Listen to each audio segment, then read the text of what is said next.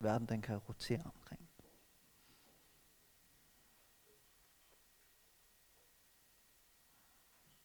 Som det var i begyndelsen, så nu og altid og i al evighed.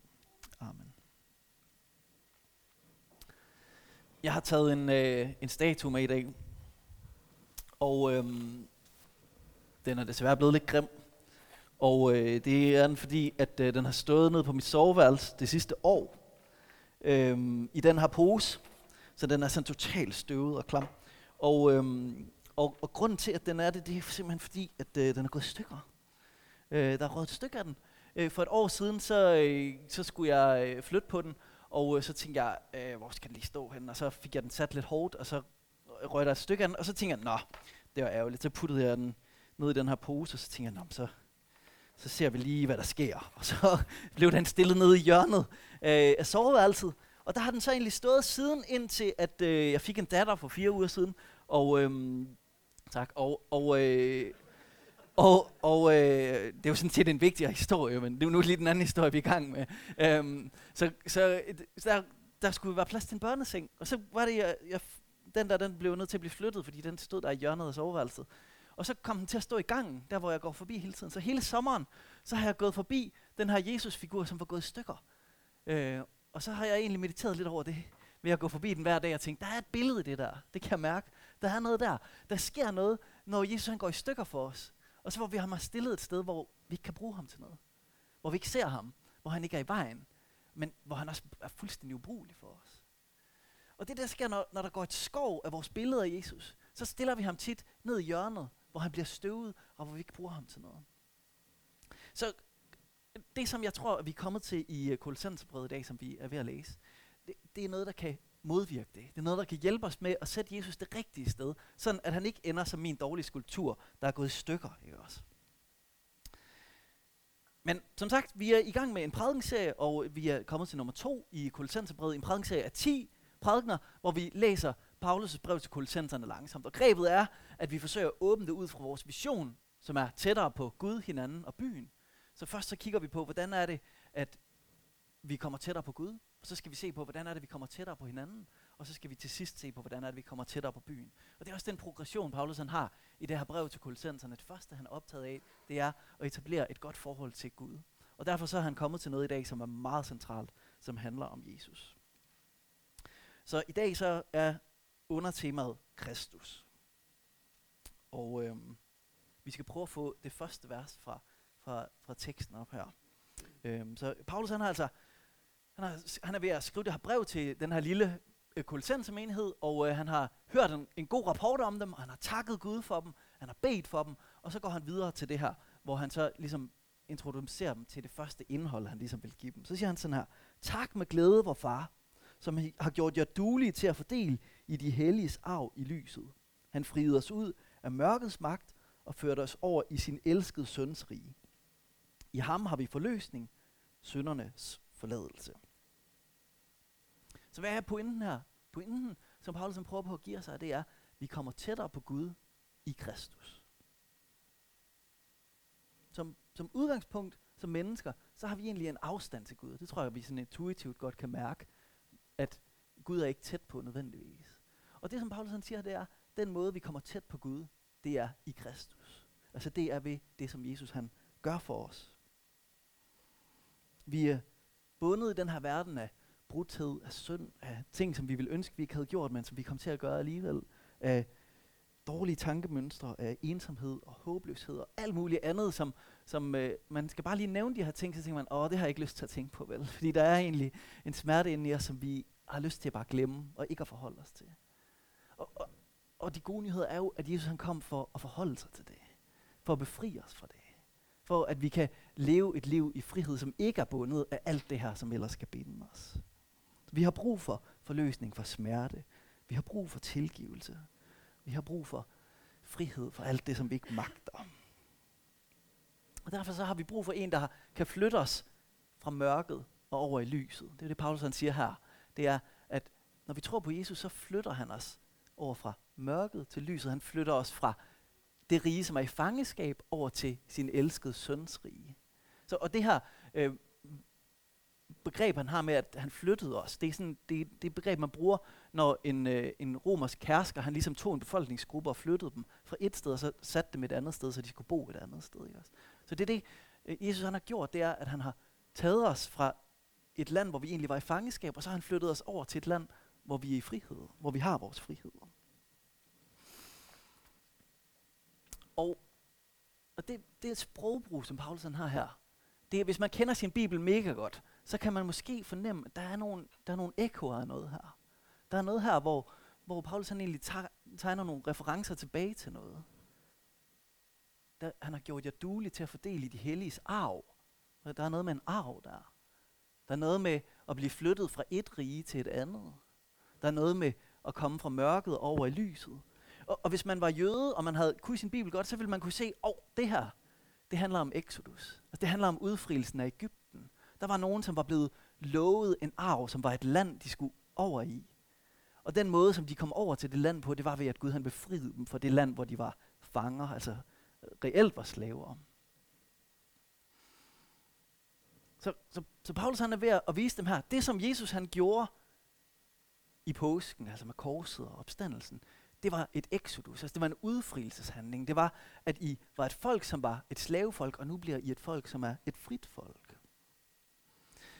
Og så bruger han jo det her begreb med, at han flyttede dem over i sin elskede søns rige. Det er, sådan et, det er en sætning, som man godt kan bruge noget tid på. det, det er en sætning, som, som der er en, en ret stor dybde i. Fordi det land, som vi bor i, det er betegnet af en, der elsker.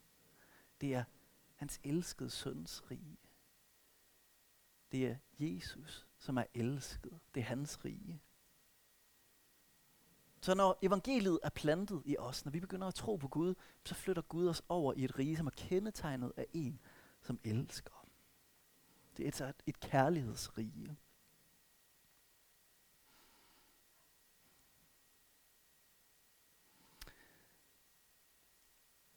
Og øhm,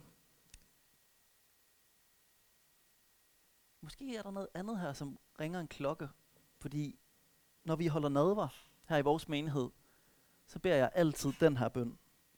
Lovet vær du, hellige Gud og far, fordi du friede os ud af mørkets magt og førte os over i din elskede søns rig.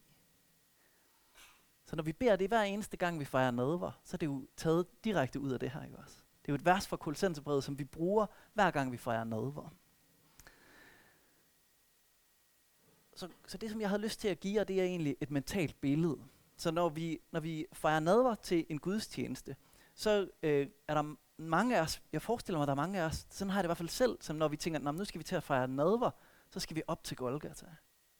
Så skal vi, altså vi skal sidde der i, i stuen sammen med Jesus, og, og opleve, at Judas han forråder ham. Og vi skal opleve, at de spiser den sidste nadver, og så skal de op på Golgata, hvor Jesus han skal dø, og så skal han opstå fra graven igen. Det, altså det, er, det, er det bare mig, der har sådan et mentalt billede, når vi fejrer nadver? Så det, nej, det er no, der er nogen af jer, der nikker, og det kender jeg godt. Øhm, men sådan har jeg det i hvert fald. Det er, sådan, det er mit mentale billede. Og det, som jeg vil prøve at give jer i dag, det er, hvis vi nu tager det her, øh, så er der egentlig et andet billede, som også ligger lige for. Og det billede, som ligger lige for, det er, når vi skal til at fejre nadver, så kan man jo forestille sig, at Jesus han står foran en med en hyrdestav, ligesom Moses han gjorde.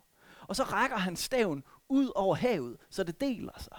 Så det, som egentlig forhindrer mig i at leve et liv i frihed, det som er imellem mig og friheden, det rækker Jesus sin hyrdestav ud over, så det deler sig, så jeg kan få lov til at gå igennem det og komme ud på den anden side. Jeg tænker, det er jo i hvert fald et andet billede end, end Golgata-billedet. Og for nogle gange er det godt at have nogle forskellige billeder. Jeg tænker, når man, hvis, hvis nu det er det, man går ind til nadveren med, hvad er det så egentlig, der sker, når man kommer herop og modtager brød og vin?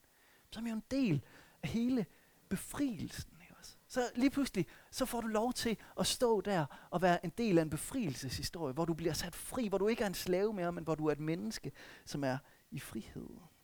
Så når vi beder den her bund, lovet vær du hellig Gud og far, fordi du frider os ud af mørkets magt og fører os over i din elskede søns rige.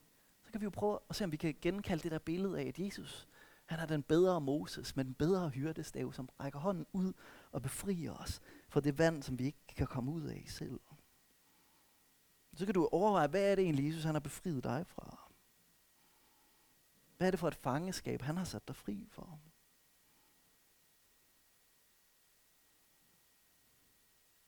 Hvad er det for en forfølgelse, som du ikke oplever mere? Hvad er det for en frygt, du ikke har mere?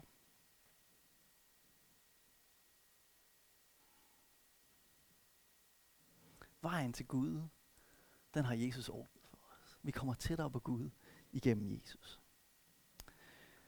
Og fordi at det er det grundlæggende evangelium, så bruger Paulus en del energi på det her. Og så det næste, han gør, hvis vi prøver for det næste op, det næste, han gør, det er, at han giver dem et digt.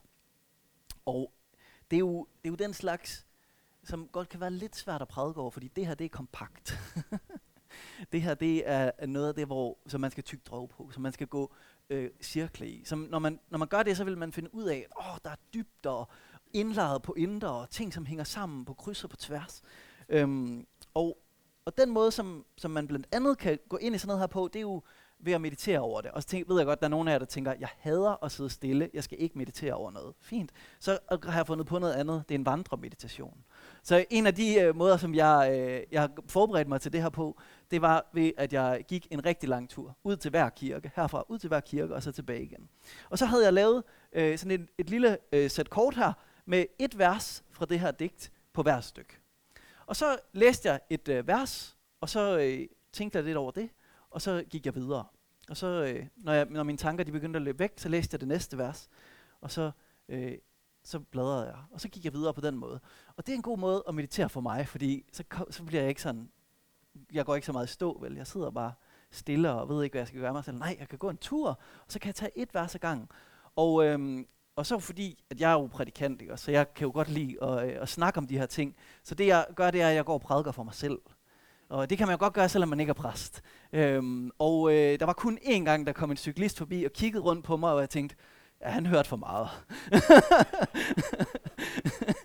Men ellers så, så, er det jo, øh, så kan man jo næsten øh, være fuldstændig alene, når man går ud på de der øh, gode skovstier, øh, og, og begynde at åbne det her for sig selv og sige, hvad er det egentlig, det betyder for mig? Hvor, hvorfor er det egentlig, jeg overhovedet behøver at være begejstret for det her? Nå, så det, det, er, det er et lille trick, det kan man gøre. Hvis ikke man har noget godt karton, så må man gerne få noget ind på mit kontor. øhm. Vi skal prøve at, øh, at læse det her, øh, det her digt. Der står sådan her. Han er den usynlige Guds billede. Al skabnings førstefødte. I ham blev alting skabt i himlen og på jorden.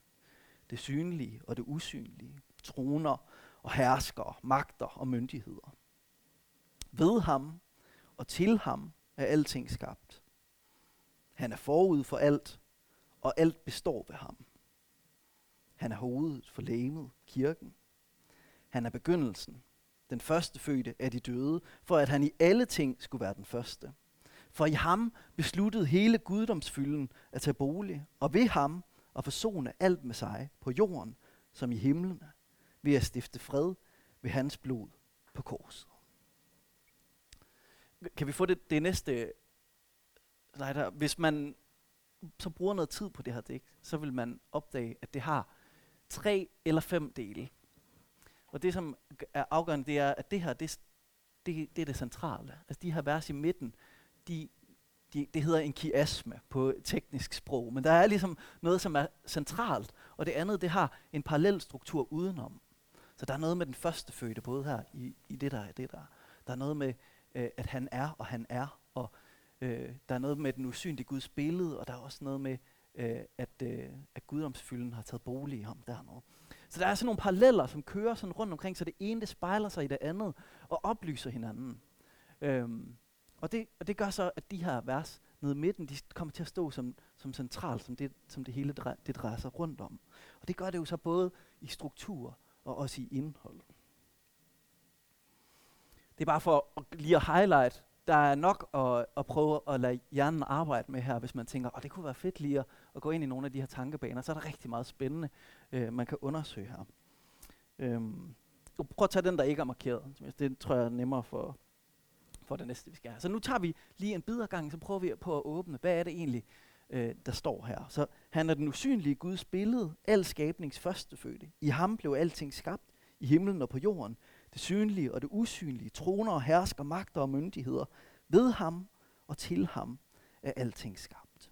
Og vi kan kalde overskriften for den første del her for Kristus og den første skabelse. Så vi placerer Kristus som den første fødte af det skabte. Altså den, som har en særlig status i skabelsen. Og det har han af flere forskellige grunde. Og det første, der bliver nævnt, det er, at han er den usynlige Guds billede. Altså, Jesus var mere end et almindeligt menneske. Han var den, som udtrykte Gud. Altså den Gud, som ellers er usynlig for os. Som vi måske fornemmer, men som vi ikke kan se. Og Jesus han bliver det billede, som vi kan se Gud igennem. Og derfor så har Jesus en stærlig plads i det skabte, fordi han både er skabning og stadigvæk er et billede af Gud. Han er den eneste skabning, som på så radikal måde viser os, hvem Gud er. Og ikke nok med det, så beskrives han også på samme tid som den, der er ligesom visdommen. Så visdommen i det gamle testamente, hvis man læser øh, i øh, ordsprogenes bog, så er der en person, som er visdommen, som egentlig er der fra begyndelsen, og som er med ved skabelsen, og som alting er skabt ved og til. Og det er jo det, som Jesus han bliver beskrevet som her. Så Jesus han bliver personificeret på samme måde som visdommen. Det er nogle dybe tanker her, ikke også, men det, det viser os jo noget om, altså hvor stor en plads Jesus han bliver sat på. Som den aller øverste af skabelsen, og som den, der er mere end skabelsen, og som den, der er ved begyndelsen af skabelsen, og som den, der er i den fortsatte skabelse. Fordi han taler jo både om det synlige og det usynlige. Så det er jo både stolen, vi sidder på, og det kød, som vi er, men det er også den ånd, som er i os. Og det er også den kærlighed, der er imellem mennesker. Og det er også det håb, som vi kan have. Det er både det synlige og det usynlige. Og det er også alle de magter, der er i verden. Både dem, vi kan lide, engle, og dem, som vi ikke kan lide, dæmonerne. Jesus han var der ved altings skabelse og altings fortsatte skabelse. Han er over det hele. Og mere end det, så er han målet for det hele. Der gik en menneske rundt her på jorden, som udtrykte, hvem Gud er, som var der ved verdens skabelse, og som er formålet med skabelsen. Til ham er alting skabt. Jeg tænker på, hvordan beskriver man det? Måske er, noget, er en af måder ligesom at forstå det på, det er, at det er ligesom, hvis man giver en violin til en virkelig dygtig violinist. Altså, Gud han skabte verden til Kristus.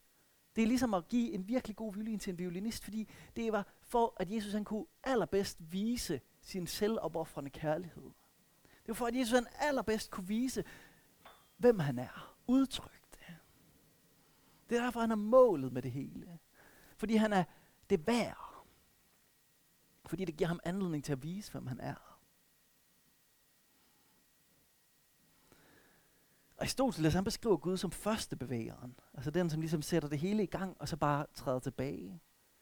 Men Jesus han beskrives som noget helt andet. Ikke? Altså, han er både første bevægeren, og, og, og, og den, som er med i skabelsen fortsat, og den, som er målet med skabelsen.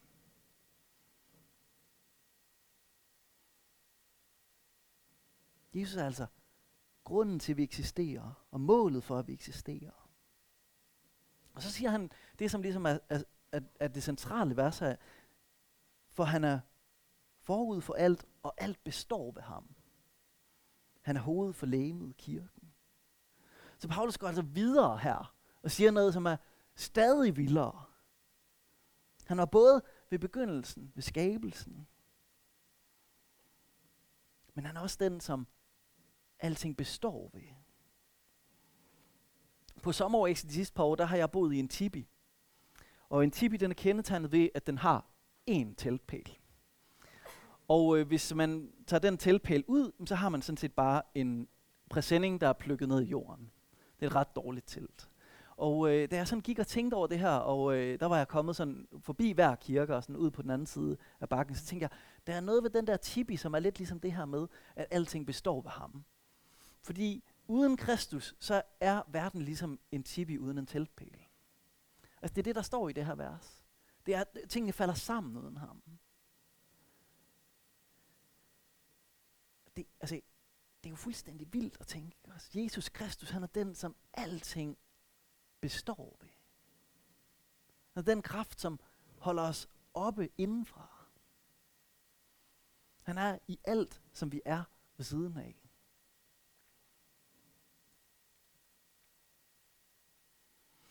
I Østkirken, der er de gode til at se det her, og øh, Evelyn Underhill, hun siger sådan her.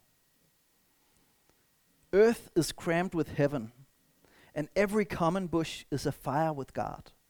But only he who sees take off his shoes. The rest sit around in it and pluck blackberries.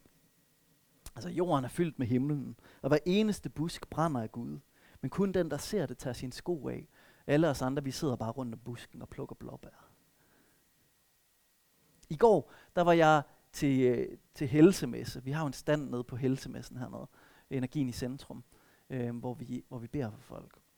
Og øh, der havde jeg jo lige forberedt det her. Så noget af det, som jeg har tænkt på, da jeg gik ind til den der helsemesse, det er, at Kristus er i alle, jeg møder der. Så alle de der forskellige øh, udstillere, som jeg mødte, øh, der var en grafolog og en øh, klevoriant og en øh, tarok øh, mand og en håndlæser øh, og en håndlæserskole. Det var dem, der var sådan lige rundt om, om min stand, som jeg snakkede lidt med. Øh, det var jo spændende at tænke, hvordan er det, det harmonerer med det her? Kristus er i alt. Alt består ved ham. Altså de mennesker, de består, fordi de er opretholdt af Kristus. Det vil faktisk sige, jeg kan møde noget af Gud i dem. Allerede inden, at de nogensinde er begyndt på en rejse hen mod Gud, hvor at de egentlig er blevet kristne, så er der allerede, bare fordi de eksisterer, noget af Gud i dem. Fordi sådan er det sandt om os alle sammen. At vi er, fordi at Gud han er i os. Alt består ved Kristus. Det betyder ikke, at jeg ikke ønsker, at øh, de må finde den Gud, som jeg tror på. Det ønsker jeg virkelig for dem. Men jeg kan gå til dem som nogen, der har et guddommeligt essens i sig. Som nogen, der bærer Kristus i sig allerede, inden at de selv er blevet bevidst om det. Jesus var der ved begyndelsen, ved alting skabelse. Han er målet med skabelsen. Han er den fortsatte skabelse. Han er opretholder af skabelsen. Og så kommer vi til det andet tema, fordi det er så Jesus og skabelsen. Altså han er, den, han er med ved skabelsen, den første skabelse, han er opretholder skabelsen. Og så er der nyskabelsen. Så kommer vi over til, at han taler om kirken og om det, som der skete på Golgata. Så han er hovedet for læmet kirken, han er begyndelsen, den første af de døde, for at han i alle ting skulle være den første. For i ham besluttede hele guddomsfylden at tage bolig, og ved ham at forsone alt med sig, på jorden som i himlen, ved at stifte fred ved hans blod på korset. Så Jesus han er altså hovedet for lægemet. Så når vi tænker på kirken, både vores menighed og den globale kirke, så er Jesus hovedet. Og vi ved alle sammen, hvordan et læme uden hoved det er. Ikke særlig fungerende, vel? Øh, ikke særlig levende. Øh, og, og når Paulus han ellers taler om det her billede med lægemet og hovedet, for eksempel i Efeserbrevet, så siger han, at menigheden de skal vokse op i modenhed til hovedet, som er Kristus. Så der er både noget med, at Kristus er autoriteten, det er derfor han er hovedet. Der er også noget med, at han er vores modenhedsmål. Øhm, og der er noget med, at han er øh, livgiveren også. Så, så Kristus er altså alt det, som der giver mening for at, at have et fællesskab omkring øh, kirke og, og tro. Og så det, det andet, han så siger, det er, det er så om, om fællesskabet. Det andet, han så siger, det er, og sådan er det også for os, hver enkelt af os. Så, så Jesus, han er, han er den første af de døde, altså han er jo den første af de opståede også. Det er jo det, der ligger i det her, det er, han er jo ikke den første, der døde, men han er jo den første, der døde, som så opstod igen. Så, så Paulus, han, han siger, Jesus han er dels den, som er hovedet for jeres fællesskab, men han er også den første af de døde, for at du også kan være en, der opstår fra de døde. Han skulle være den første. Og det kan han være, så kommer vi til det her med guddomsfylden, det kan han være, fordi at hele guddomsfylden valgte at tage bolig i ham. Ikke en del af Gud, ikke et hjørne af Gud, der var i Jesus. Hele guddomsfylden valgte at tage bolig i Jesus. Og jeg ved ikke, om I kan huske i det gamle testamente, der jeg har prædiket på et tidspunkt om, om en tempelindvielse fra første kongebog, øhm, hvor at alle præsterne de faldt om. da de indvidede templet, fordi Guds nærvær det var så stærkt derinde. Så når Guds nærvær det er stærkt derinde, så falder alle præsterne om. Ikke også? Og det der står her, det er, hele det nærvær, det var i Jesus Kristus. Hele guddomsfylden var i Jesus Kristus. Og det var fordi, at han var Gud på den måde, at det næste giver mening. Fordi det handler jo om, at Jesus er fra himlen, er himmelsk. Og så står der det her, og ved ham og forsone alt med sig på jorden, som i himlene, ved at stifte fred ved hans blod i korset. Så den, det menneske, som havde hele Gud i sig, han var også kød og blod, og han offrede det kød og blod. Sådan at himlen kom ned på jorden. Sådan at himlen og jorden kunne forenes.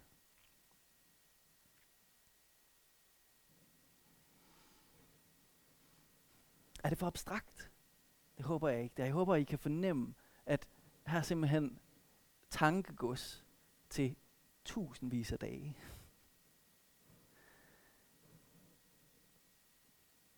Og det sætter Jesus et fantastisk sted. Fordi det sætter ham mega højt op. Altså det sætter ham et sted, så det er fuldstændig umuligt at putte ham ned i en pose. Det er fuldstændig umuligt at, at, at gemme ham over hjørnet af soveværelset, så man ikke ser ham. Fordi hvis, hvis vi sætter ham på den der plads, så kommer han til at betyde noget helt andet i vores liv. Så han er formålet med vores eksistens. Han er, han er, altså når vi trækker vejret, så er det fordi Kristus er i os. Og når vi har et håb for i morgen og for vores evighed, så er det fordi Kristus har befriet os. Han er både begyndelsen og formålet og opretholderen. Der står faktisk også her, at han er modellen for, hvordan vi skal leve. Og håb. Jesus Kristus, han er simpelthen den, som vi må sætte allerhøjest. Overalt.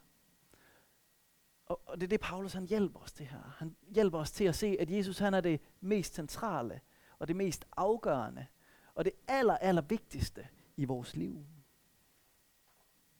Så hvis vi en gang imellem kommer til at tage vores gudsbillede og få det til at gå lidt i stykker, eller nogle andre får det til at gå i stykker, så kan sådan et digt her hjælpe os med at få det genetableret, og få limet det fast, som er gået af, og få sat det et sted, hvor vi sætter det højt.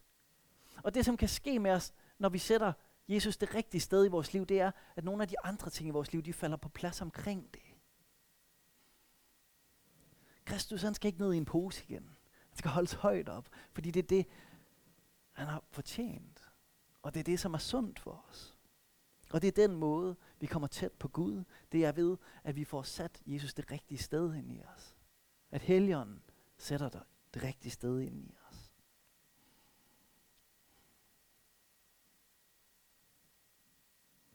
Så hvis du har en fornemmelse af, at Jesus han sidder ikke det rigtige sted for dig, så vil jeg bare opmuntre dig igen til, tag en god meditation over det her.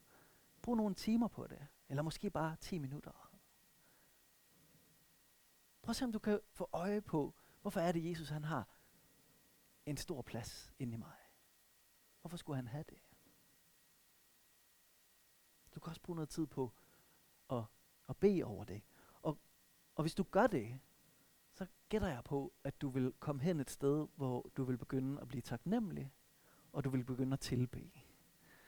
Det, fordi det er jo det, Paulus han starter med. Han siger, tak Gud, fordi at han har gjort alt det her for jer. Og, og det, var, det var min oplevelse, da jeg gik den der tur. Det var, jeg var lige pludselig et sted, hvor jeg var taknemmelig til Gud.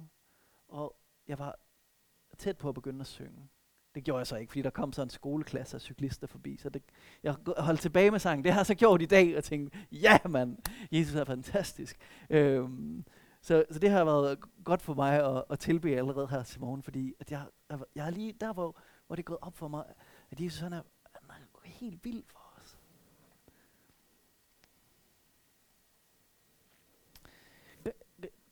Der på messen i går, der var der så en skriftpsykolog, en, en 94-årig øh, dame, som øh, var katolik, og øh, sådan en, der læser folks håndskrifter, så fortæller dem, hvem de er.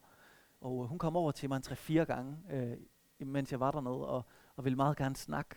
Og, øh, og det var vildt hyggeligt. Hun var simpelthen sådan et dejligt menneske. Og, øh, og så snakkede vi lidt, og jeg hørte noget af hendes historie. Og så kiggede hun på mig på et tidspunkt, så sagde hun, jeg kan fornemme, du har også fået hjælp op fra. Og så øh, sagde jeg til hende, det håber jeg, fordi ellers er jeg simpelthen en meget dårlig præst. Nå, er du præst? Nå, spændende. øhm, måske så var det fordi, jeg lige havde været i kontakt med det her. At hun kunne fornemme, hey, der er noget her. For jeg har helt ærligt, jeg kan ikke selv mærke, øh, at jeg har fået hjælp op fra lige for tiden. Øhm, men, men det kunne hun ikke også. Og, og øhm, jeg ved godt, nu har jeg mættet jer med information, så den sidste lille øh, informationsting her, øh, som jeg gerne vil give jer, det er fordi, det her, det, det spænder, det kommer, det er ret godt i spænd med noget andet, som, som jeg lige har opdaget, og det er en 1100-tals fransk munk, der hedder Bernard af Clairvaux, som har øh, fire grader af kærlighed. Øhm, ja, så hold fast, det er en lille bitte ting. Fire grader af kærlighed. Øhm, og, og han siger, den første grad af kærlighed, det er, at du elsker dig selv for din egen skyld. Så du, du finder noget ved dig selv, som du godt kan lide, og så begynder du at elske dig selv. Det tror jeg, vi alle sammen kender. Det er nogle gange, for mange af os, der er det det alt overskyggende, ikke også? Det næste, han siger, det er, at, at så kan vi begynde at elske Gud for vores egen skyld. Og det er, når vi, når vi for eksempel opdager, at vi har brug for at blive tilgivet, og vi så bliver tilgivet. Så bliver vi glade for Gud, fordi han har givet os det, vi gerne vil have. Eller det kan være, at vi har oplevet en helbredelse, øh, eller øh, et nyt håb i vores liv, eller vi har fået et job, som vi har bedt om, eller alle mulige andre ting. Så begynder vi at elske Gud for vores egen skyld. Altså fordi, at vi får det, vi gerne vil have. Det er, den, det er den anden grad. Så siger han, den tredje grad af kærlighed, det er der, hvor man begynder at elske Gud for Guds skyld. Og så er det, man har opdaget, at Gud er god, og det har man smagt, og det kan man, så kan man elske Gud, uanset om man har det godt eller ikke har det godt. Så elsker man Gud, bare for den han er, og ikke for det, som han giver en. Ja, det er den tredje grad af kærlighed. Og så den fjerde grad af kærlighed, som han siger, den kommer vi til at opleve måske momentalt i vores liv. Det er ikke noget, vi, vi kan komme til at opleve som en konstant tilstand, men øjebliksvis, så kan vi få lov til at opleve, at vi elsker os selv for Guds skyld. Og når vi oplever det, så er det fordi, at vi overgiver os selv til Gud, og, og ser os selv sådan, som Gud han ser os. Og så er vi så opslugt i Guds kærlighed, at vi kan se os selv med hans kærlighed.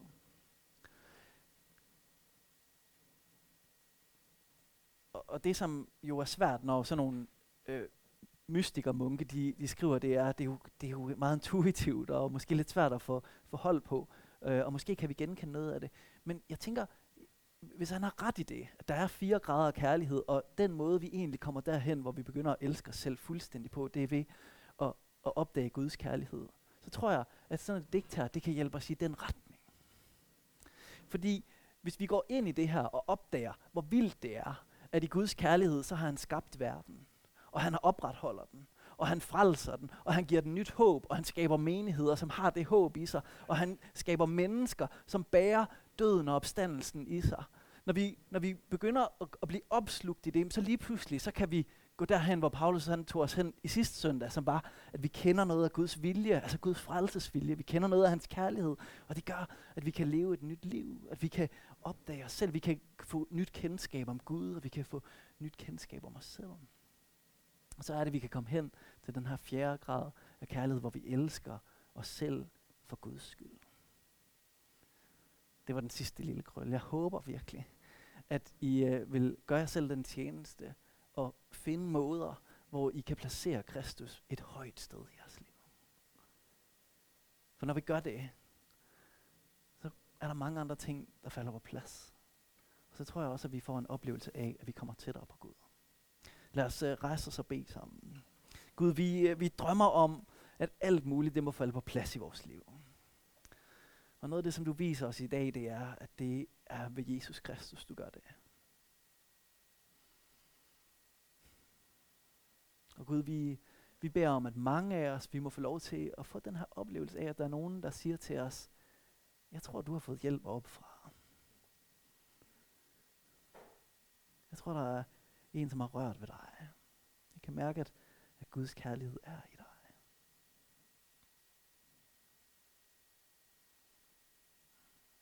Og Gud, på mange måder, så står vi hjælpeløse i det her. Og vi beder om din hjælp. Vi beder om, at du med din hellige ånd må give os blik for dig. Og lad den kærlighed, som kun du har, strømme fuldstændig over os.